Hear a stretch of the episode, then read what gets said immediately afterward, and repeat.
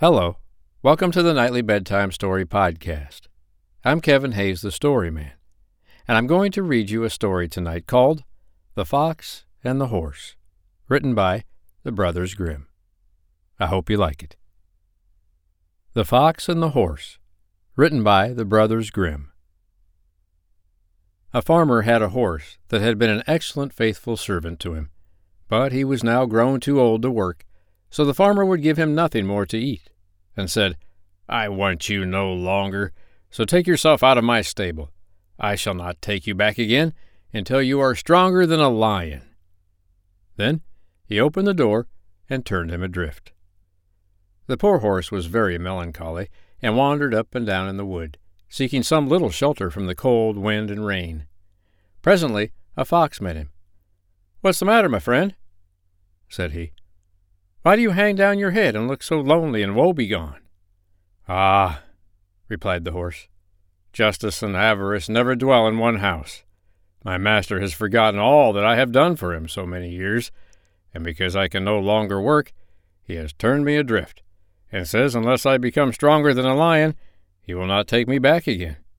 What chance can I have of that? He knows I have none, or he would not talk so. However, the fox bid him be of good cheer, and said, I will help you. Lie down there, stretch yourself out quite stiff, and pretend to be dead.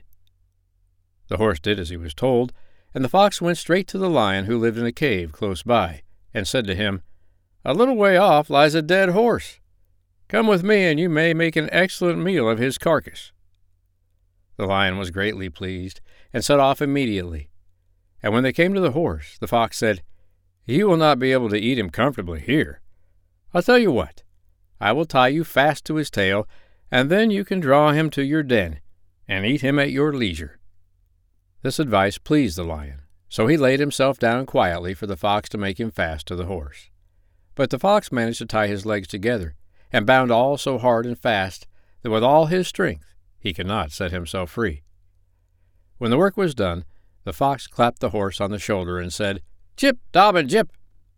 Then up he sprang and moved off, dragging the lion behind him. The beast began to roar and bellow, till all the birds of the wood flew away for fright. But the horse let him sing on, and made his way quietly over the fields to his master's house. Here he is, master, said he. I have got the better of him. And when the farmer saw his old servant, his heart relented, and he said, Thou shalt stay in the stable and be well taken care of. And so the poor old horse had plenty to eat and lived till he died. I hope you like the story of the fox and the horse, written by the Brothers Grimm.